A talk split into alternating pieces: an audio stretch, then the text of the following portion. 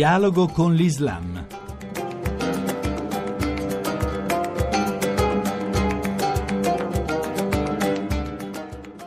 Bentornati all'ascolto di Dialogo con l'Islam da Riccardo Cristiano. È stato firmato nei giorni trascorsi a Firenze un importante accordo chiamato Patto di cittadinanza dall'imam di Firenze, Elezir Izzedin, e il comune di Firenze. Quali sono i punti fondamentali di questo patto? Lo chiediamo proprio all'imam Elezir Izzedin tre fattori molto interessanti. La questione dell'importanza della conoscenza della nostra Costituzione e la nostra cultura italiana e la nostra lingua. E abbiamo voluto dare questo messaggio in questo momento storico perché oggigiorno purtroppo qualcuno cerca di prendere tutti quanti noi, fra questi anche la comunità islamica, in ostaggio sia del terrorismo da una parte sia dell'imprenditore della paura dall'altra parte. E allora abbiamo voluto sottolineare l'importanza della nostra lingua italiana, nonostante che in diverse realtà nazionali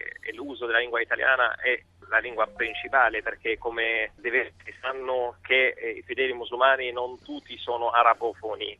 E allora per un'esigenza all'interno della nostra comunità, ma dall'altra parte eh, per dare un segnale ai nostri concittadini che purtroppo dopo questi attentati, dopo questo terrorismo, estremismo, vivano la paura, come anche noi viviamo questa paura umana. E allora per dare un segnale positivo e andare oltre queste paure abbiamo fatto questo patto di cittadinanza. L'altro punto importante è quello di cercare se l'imam diciamo, non ha la capacità ancora di conoscere la nostra lingua in maniera buona, essere aiutato dai giovani. Allora trovare spazio all'interno della comunità dei giovani che possano dare un contributo molto importante perché abbiamo visto a livello europeo dove l'handicap viene purtroppo da questa realtà, dai, dai giovani. Eh, certamente non si può generalizzare, ma analizzando diciamo, terreno di estremismo viene di là. Un'altra questione molto importante è il dialogo. La moschea è aperta, il dialogo fra la moschea aperta e l'amministrazione comunale dove si può creare un, una bacheca, può essere sul,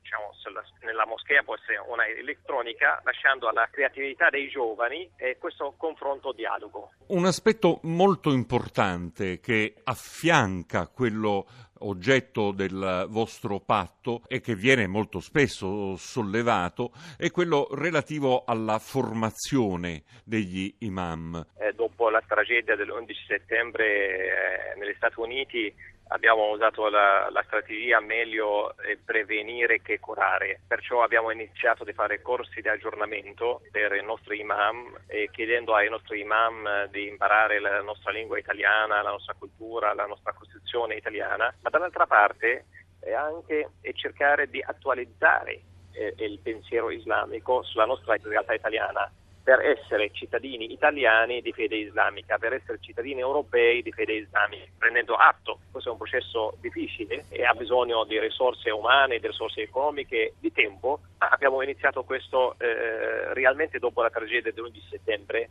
e se oggi eh, possiamo vedere che abbiamo risultati positivi nel nostro paese, a prescindere di qualche eh, fattore non così positivo, ma in generale credo grazie al lavoro che ha fatto la comunità islamica questi, negli ultimi dieci anni. L'ultimo punto, non distante o non molto distante da Firenze a Bologna, non molti giorni fa ha avuto luogo un'iniziativa che per molti potrebbe essere foriera di sviluppi positivi. Una giornata di porte aperte tra chiesa e moschea, voluta anche dal vescovo di Bologna e dall'imam del capoluogo emiliano. Ecco, lei crede che iniziative del genere più diffuse, più costantemente attuate sul territorio potrebbero aiutare una migliore conoscenza reciproca? Eh, non c'è dubbio, noi come UNCOI abbiamo scelto questa strada, il dialogo interreligioso, perché chi non conosce la realtà eh, sempre sempre ha paura, chi non conosce l'altro, la diversità sempre ha paura. Questa paura porta alle chiusure, porta a creare dei muri. La moschea è aperta